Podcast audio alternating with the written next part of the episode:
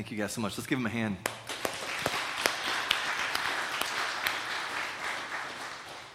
Well, yeah, I want to just um, plug Ecuador too. Uh, we're all about church planting, uh, Eastside Church, and Ecuador and North Africa. And I've had the privilege of going to Ecuador at least once or twice a year now, and that's kind of built into my job description. And so um, we encourage you to go. Spots are filling up for the trip in February.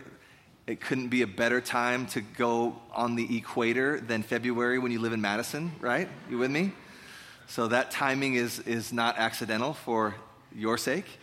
Um, and uh, so the spots are filling up already, so you'll hear more about that. But I encourage you to go, um, gain a heart for God's vision. And man, it's just so important for us to see things the way God sees them. Um, he's not a God of Madison or the United States, He's a God of every tribe, tongue, and nation. And we want to be a part of seeing the gospel reach every corner of the world.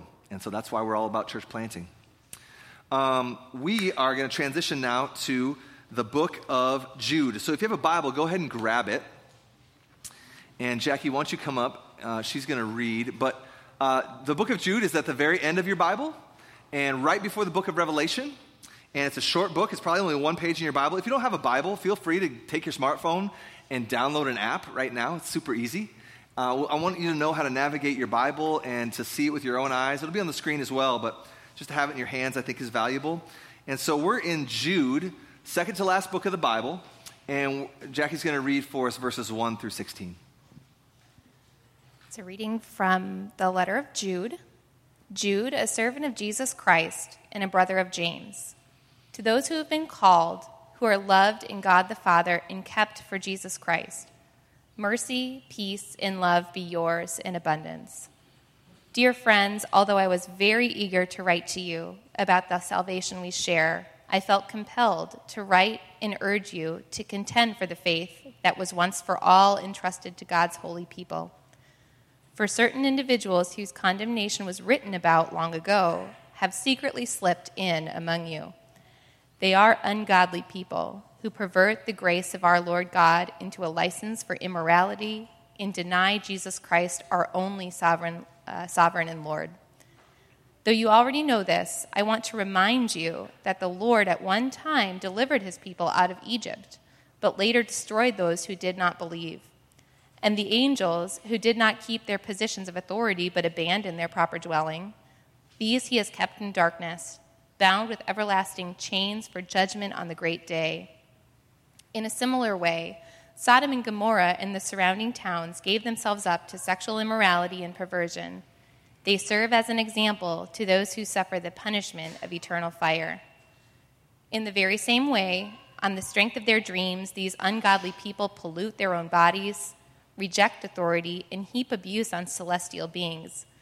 But even the archangel Michael, when he was disputing with the devil about the body of Moses, did not himself dare to condemn him for slander, but said, The Lord rebuke you. Yet these people slander whatever they do not understand, and the very things they do, do understand by instinct, as irrational animals do, will destroy them. Woe to them! They have taken the way of Cain they have rushed for profit into Balaam's error. They have been destroyed in Korah's rebellion. These people are blemishes at your love feasts, eating with you without the slightest qualm, shepherds who feed only themselves. They are clouds without rain, blown along by the wind, autumn trees without fruit and uprooted, twice dead. They are wild waves of the sea, foaming up shame, wandering stars for whom blackest darkness has been reserved forever. Enoch, the seventh from Adam, prophesied about them. See, the Lord is coming with thousands upon thousands of his holy ones to judge everyone and to convict all of them of their ungodly acts they have committed in their ungodliness and all of the defiant words ungodly sinners have spoken against them. These people are grumblers and fault finders. They follow their own evil desires and they boast about themselves and flatter others for their own advantage. This is God's word. Let's pray. Father, we pray that you would help us now, that we would come underneath the authority of your word with ears to hear, eyes to see, a soft heart to receive, and may you empower us by your spirit, through, working through your word, to be changed um, into the image of your Son this morning. In Jesus' name, Amen. Amen. Well, let's dive into this. There's some challenging things here, right? Some language here that might be a little foreign to us. But I want to start and just ask what, what is going on here? What's the, what's the context historically?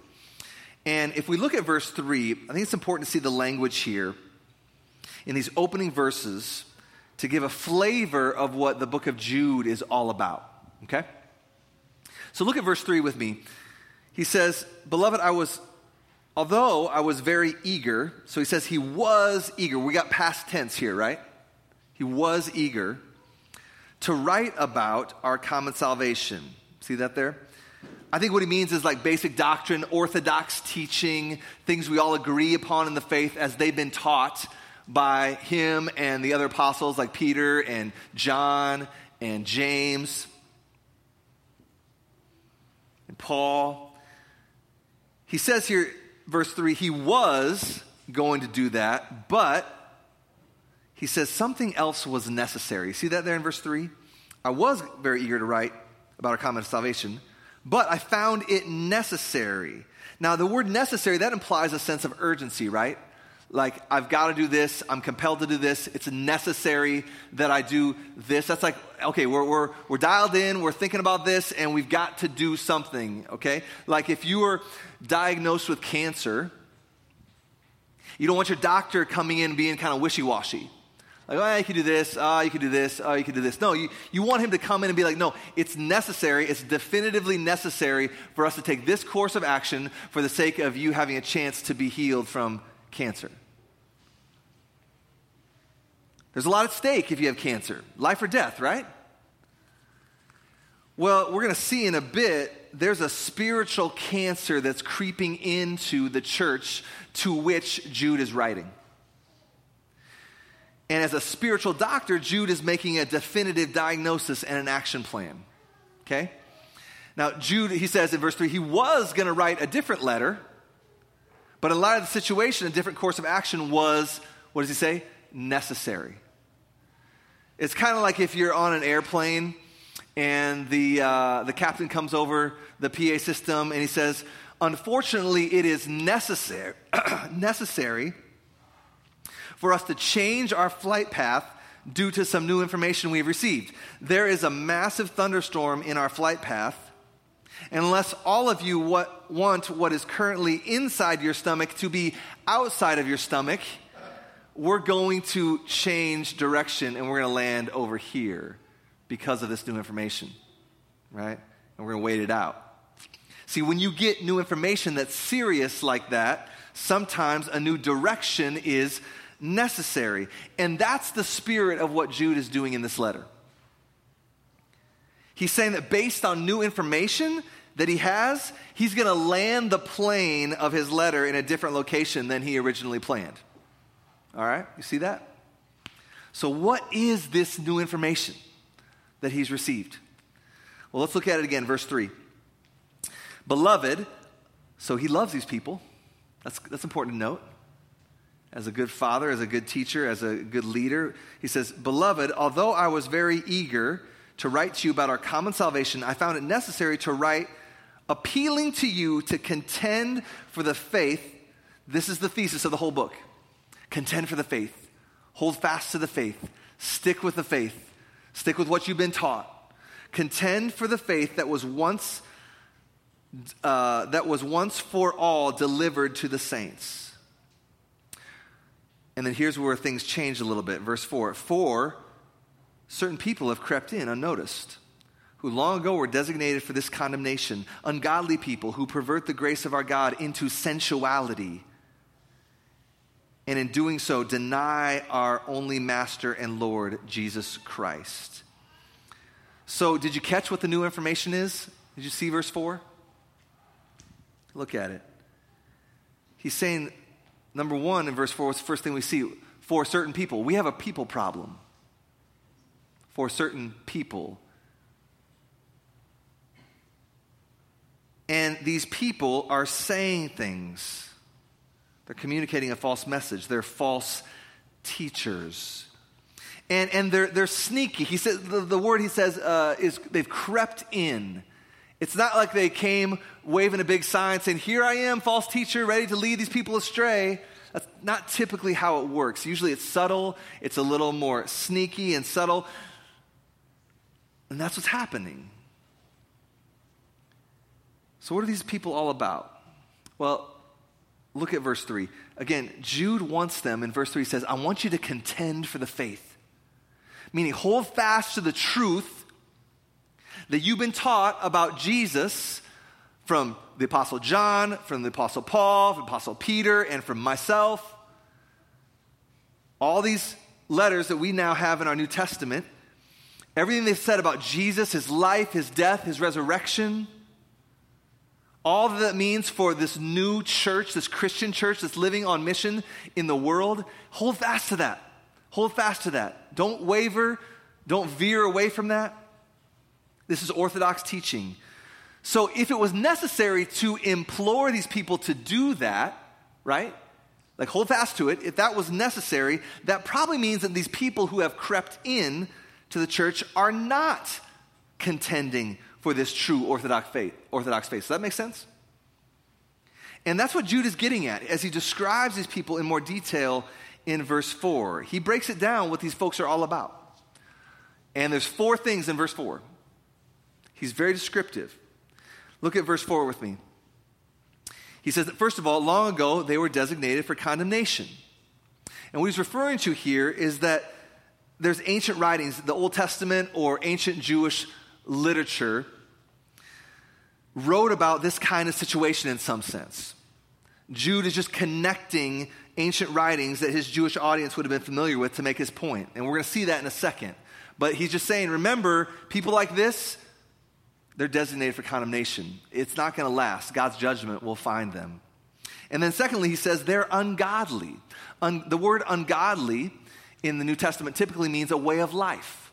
The way that they conduct themselves is clearly ungodly. Their, their way of life is not to be modeled. Well, let me explain that. Verse, uh, the third thing he says is their ungodliness looks like this they pervert the grace of God into sensuality. See that in verse 4?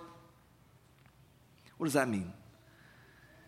It just means that they have a way of life that needs a theological justification. They have desires and they need to figure out a theological way or a theological excuse to permit those desires. It's like they, they really enjoy sinning, so they figured out a way for God to approve of their sensuality, and they're trying to bring other people into it. Now, typically, the word sensuality in the Bible refers to some type of sexual sin. And we don't know exactly what Jude has in mind here, other than that it's probably that type of general heading. And so to pervert the grace of God into sensuality probably means something like this. And you've heard me say this before, but I think it's explicit in this text. God likes to forgive, and I like to sin. So let's magnify the grace of God as the one who forgives and get on with our sinning. So, God, I love this sin and I know you love to forgive, so I'm just going to give you an opportunity to show how awesome you are by forgiving my sin. So, I'm just going to give you a, a great application, a great landing spot for forgiveness because we love you as a forgiving God. In some weird sense, that kind of sounds right, but then you're like, no, no, no, that's not right at all. Right? You feel that?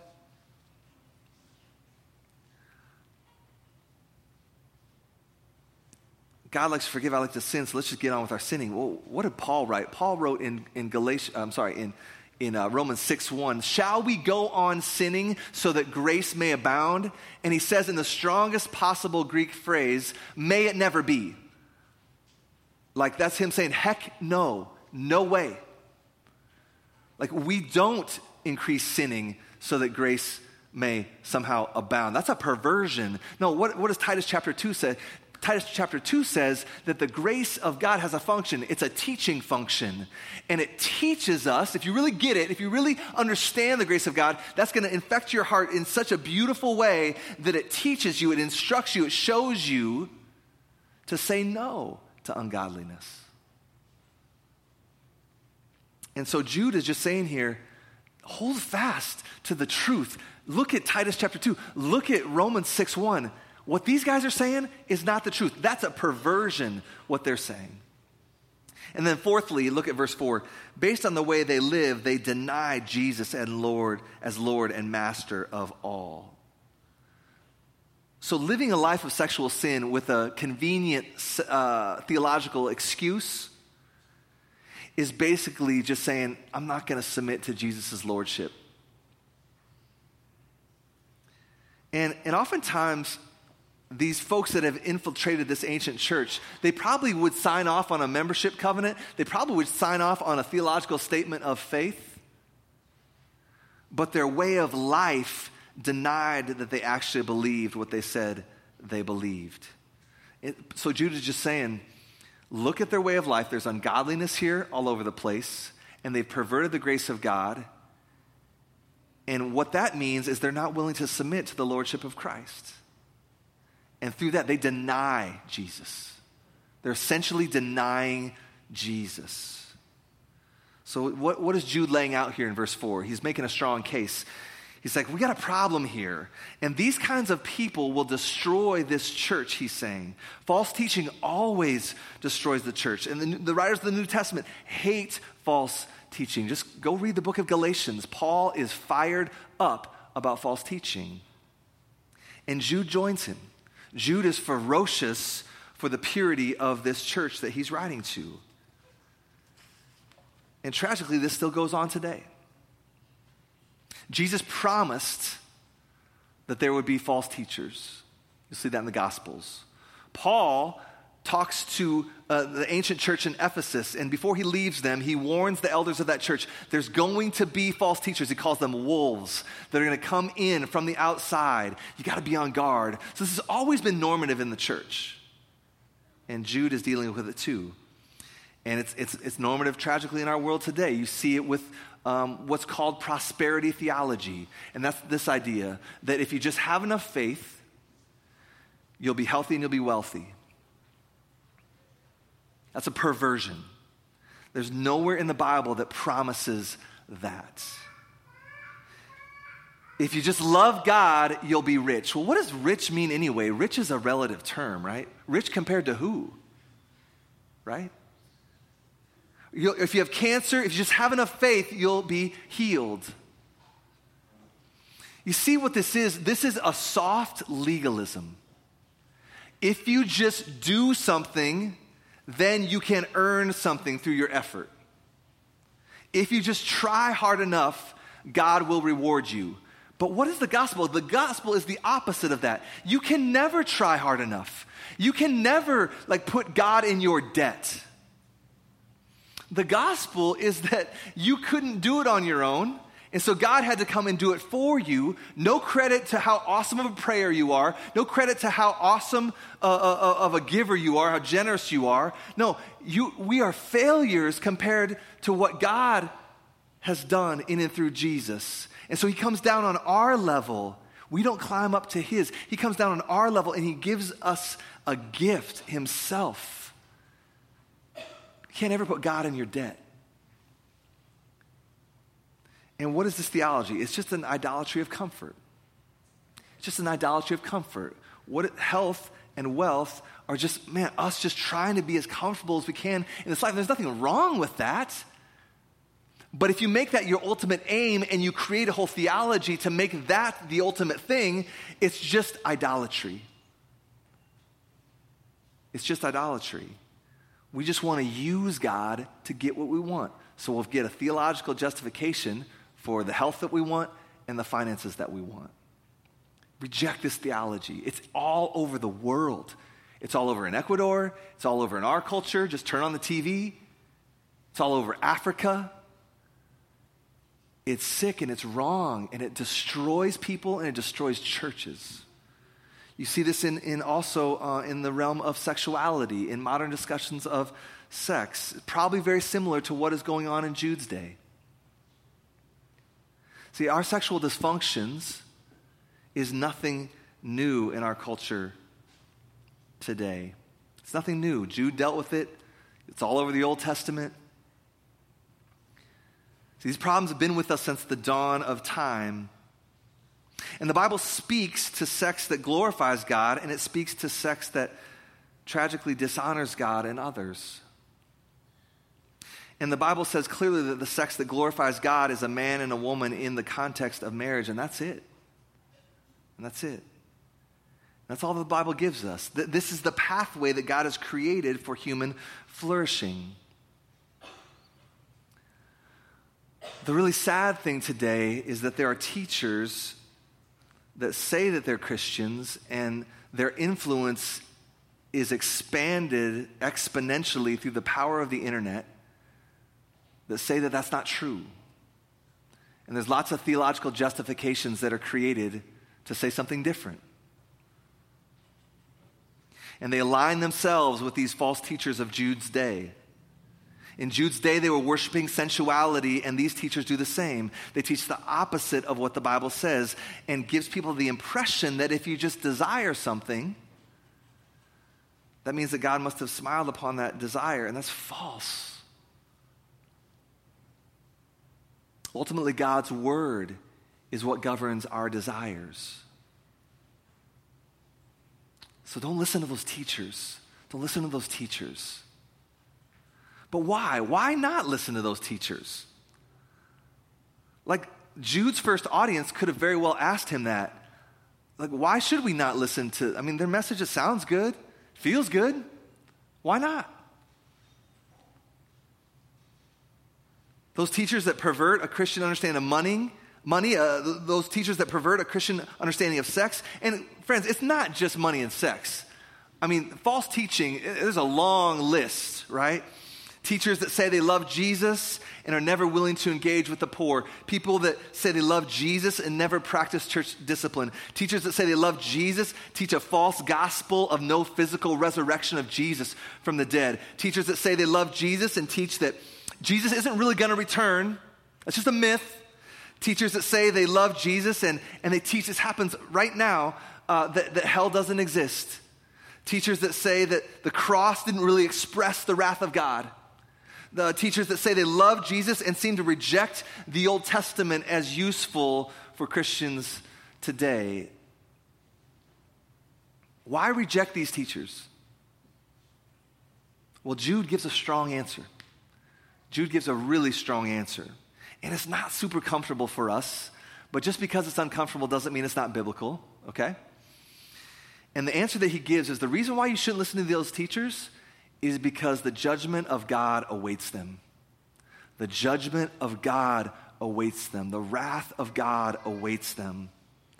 And verses 5 through 16, he just lays out his case, why this church should reject these false teachers and hold fast, contend for the truth. Don't waver, don't waver. Don't go this new direction. This new direction is false and it will destroy this church. Stick with Paul and John and Peter and myself. And what Jude does in these remaining verses is essentially a summary would be this look to the lessons of the past to inform and warn you about the future. Let me say that again. Look to the lessons of the past to inform and warn you about the future. So let me illustrate this. In my lifetime, uh, or as an adult, I've made a lot of bonehead moves with money, okay? Financial mistakes. And I look to the past and remember those lessons well. So there's a big one that, that comes to mind. So in uh, 2007, we were living in Albuquerque, and I was a pastor at a church down there.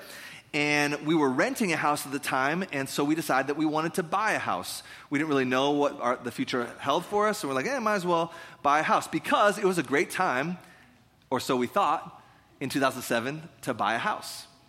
The numbers were great. 13% a year, the real estate market was going up. That's a good investment. You can get 13% return on your money, right? Stan, that's a good investment, right? Yeah. 13, I mean, I'm no finance guy, but I can do that math, right? Uh, 13% a year, it's good.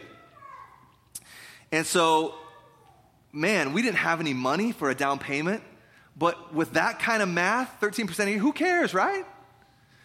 And so we got a mortgage, First mortgage, not a great interest rate, but not horrible. But then we got a second mortgage at a worse interest rate because we didn't have any money to put down. But who cares, right? Because the, the financial picture is just going like this. So get in now. Well, a lot of you probably can predict what I'm about to say. It was just a month or two later when the financial sky fell, and 2008 happened. And um, along with the financial sky falling, so did the value of our home. It fell quickly.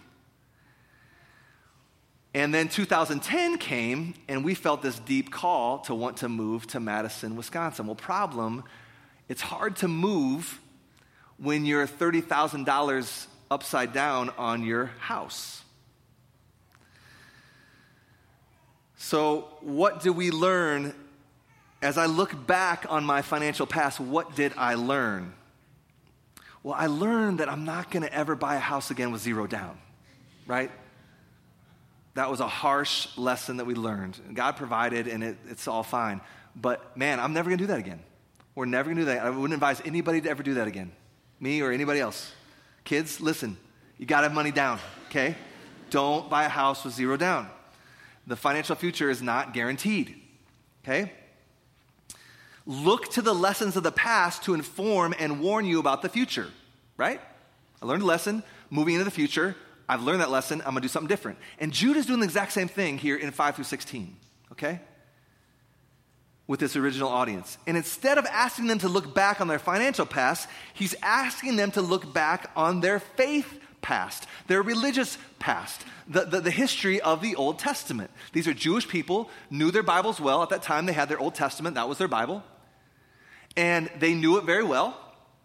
And he's drawing upon these examples from their faith past to teach them to do something different as they move into the present.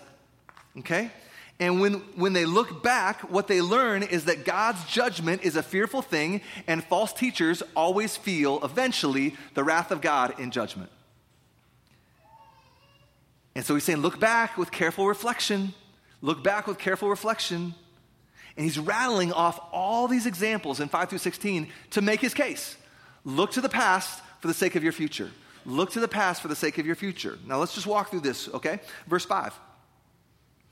I want to remind you. There it is. It's like, you guys know this. You know your Bibles. Let me remind you, lest you forgot. Although you once fully knew it, verse 5, that Jesus, who saved the people out of the land of Egypt, afterward destroyed those who did not believe.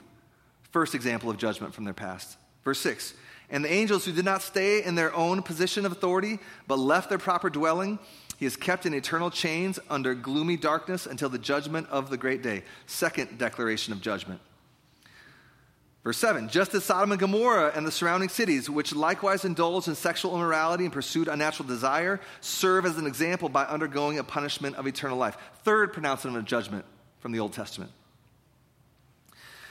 Verse 8, now he turns to talk about these false teachers in their day. Yet, in like manner, these people also, relying on their dreams, defile the flesh, reject authority, and blaspheme the glorious ones. But when the archangel, so now he's going back again to the past, but when the archangel, contending with the devil, was disputing about the body of Moses, he did not presume to pronounce a blasphemous judgment, but said, The Lord rebuke you. Verse 10 But these people blaspheme all that they do, do not understand, and they are destroyed by all that they, like unreasoning animals, understand instinctively. Woe to them. That's another, woe, woe to somebody is just a pronouncement of judgment says it again. For they walked in the way of Cain and abandoned themselves for the sake of gain to Balaam's error and perished in Korah's rebellion. These are just three uh, characters from the Old Testament that felt the wrath of God in some sense. These are hidden reefs at your love feasts, and they, they feast with you without fear. Shepherds feeding themselves. See, a shepherd should be thinking about his sheep, not about themselves. He's saying these are false shepherds. Don't follow where they lead shepherds feeding themselves, waterless clouds swept along by winds, fruitless trees in late autumn, twice dead, uprooted, wild waves of the sea, casting up the foam of their own shame, wandering stars for whom the gloom of utter darkness has been reserved forever. Man, that's a statement of judgment the gloom of utter darkness. Verse 14, it was also about these that Enoch, the seventh from Adam, prophesied, saying, Behold, the Lord comes with 10,000 of his holy ones to execute, here's our word, judgment on all and to convict all the ungodly of their deeds of ungodliness that they have committed in such an ungodly way and of all the harsh things that ungodly sinners have spoken against him. Hear that repeated word, ungodly? He's saying their way of life, their way of life, it's ungodly. Don't listen, don't listen. Verse 16, these are grumblers, malcontents, following their own sinful desires. They are loudmouth boasters, showing favoritism to gain advantage. Now, there's a lot in those verses. And we could preach a sermon on every one of those stories that he's referencing from the Old Testament. And also, he's referencing some extra, um, some extra biblical literature, some ancient Jewish literature that this original audience would have understood. We're not going to walk through this verse by verse, but I want to summarize what, what's he getting at? Why is he going? There are all these examples. He's just saying, remember, false teaching does not go well for God's people. Verse 5, they're destroyed. Verse 6, even angels who teach falsely will find judgment. Verse 7, punishment of eternal fire. Verse 11, woe to them. Verse 13, gloom of utter darkness. Verse 15, the Lord is coming to execute judgment. So, all of this is to say, this is a warning. He loves, he told these people he already loved them. He said, Beloved. He's saying, I love you so much, I can't not warn you. Just like a good father will warn his kids when you see them about to step off a cliff. He say, I love you too much to let you step off that cliff. You got to be warned, don't do it. And he's saying, if you don't pay attention to these false teachers, you're going to step off a cliff theologically, and you're going to be wrapped up into the judgment that they will feel. And you don't have to. You don't have to go that way. Let me warn you. Please hear my warning. That's what Jude is doing here. Learn from your past with what happens to false teachers and move into the present with a resolve to contend for the faith you've been taught by the founders of this early church. Let me close with this today. As I think about false teaching, it seems like oftentimes false teaching is predicated on a desire for immediate gratification. If you think about it like this, like um, oftentimes money, sex, these are driven by a desire for immediate gratification. I'm not going to wait by faith for God to fulfill me in his appointed ways. So I'm going to just fulfill myself as I see fit when I see fit. I'm not willing to wait. I'm going to get mine now.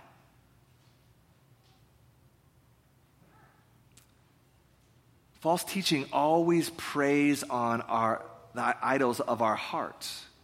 So in our culture, we worship sex, we worship money. And so it's no surprise that when false teaching comes in, it might involve some of those things. The wrath of God makes us sometimes feel uncomfortable. And so you've got false teachers that will come up and infiltrate the church and say, no, the wrath of God, that's not something that really, there wasn't any real wrath of God at the cross. And God is just a God of love and He's not a God of justice. You don't need to worry about that it, it meets us where we want to be most comfortable. But just because something might make you uncomfortable doesn't mean it's unbiblical. If you have a God that always makes you comfortable, maybe your God is yourself. Have you ever thought about that?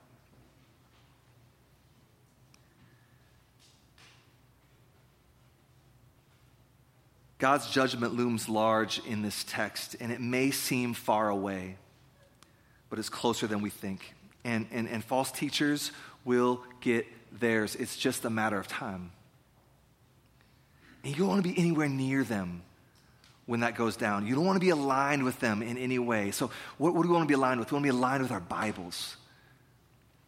We want to draw near to those whose lives correspond to what the Bible teaches and don't just look at what is said, look at how it's lived, okay? Back to verse 4. He says these, these, these teachers are ungodly. It wasn't just what they taught, that was bad, but he says, look at how they're living. There's a pattern of unrepentant ungodliness. So Jesus said, if you have read the Gospels, you'll see that he says, You'll know a tree by its fruit. He warned his first followers about false teaching. And they said, Well, how are we supposed to know? He said, Look at their lives. And you know, when a tree grows, sometimes it takes a little while for the fruit to come out, right? And it's the same way with false teachers. Sometimes it just takes a little while to observe and, and, and to look. But, but what, what, he, what Jude's saying here, what Jesus is saying here, is look at the life. Don't just look at the words, look at the life. And so for us today, any person that, that, that, that exalts themselves or presents themselves as a leader, don't just look at the words, look at the life. Whether it's me or our elders or any other church that you go to, or any other teacher that your books you're reading or whatever, it, what they say is important, but how they live might be just as important. And if there's a pattern, it's not perfection, but if there's a pattern, a consistent pattern of, of a lack of repentance over time, over time, steer clear. Steer clear. You'll know a tree by its fruit. So we see in this text that the judgment of God looms large.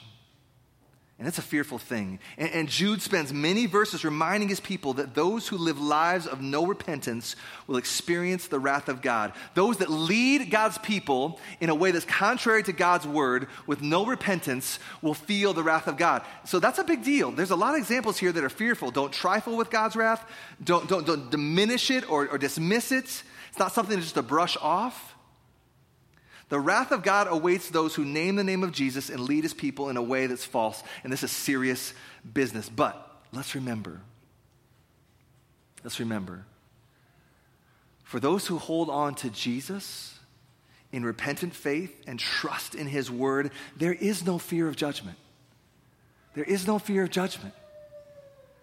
We have a glorious substitute who stood in the way of God's wrath so that we don't have to. That's the best news in the world. You feel that this morning? The judgment of God fell on God Himself in Jesus, in our place, in real history, 2,000 years ago in the Middle East. It's not a fairy tale, it's not a myth, it's a historical fact. And, and if you come to Jesus in repentant trust in his work to bear the judgment of God in your place by dying for your sins and raising to life for your justification, and defeating the penalty of sin, which is death, then fear doesn't have to rule our hearts anymore.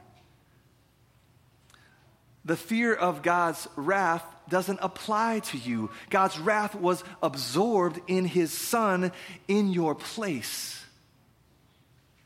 That's good news. That's good news. So, false teachers, you can repent and return to the cross and know that God's judgment is not going to land on you anymore. False teachers and anybody else. And what remains after repentance is just love and trust and valuing God and His truth over all. And just wanting to be with Him forever. So, false teachers always let you down. Human teachers eventually are going are to let you down somehow because we're sinners. But Jesus will never let you down. He's proven his love for us in the gospel, he's demonstrated it. So come to him and know that judgment is far from you, and then be willing to stand for this ancient faith Contend for this ancient faith that has stood the test of time and satisfies our hearts. Let's pray. Father, would you help us? Would you help us to draw near to you in your word, in your church, by the power of your spirit? We pray this in Jesus' name. Amen.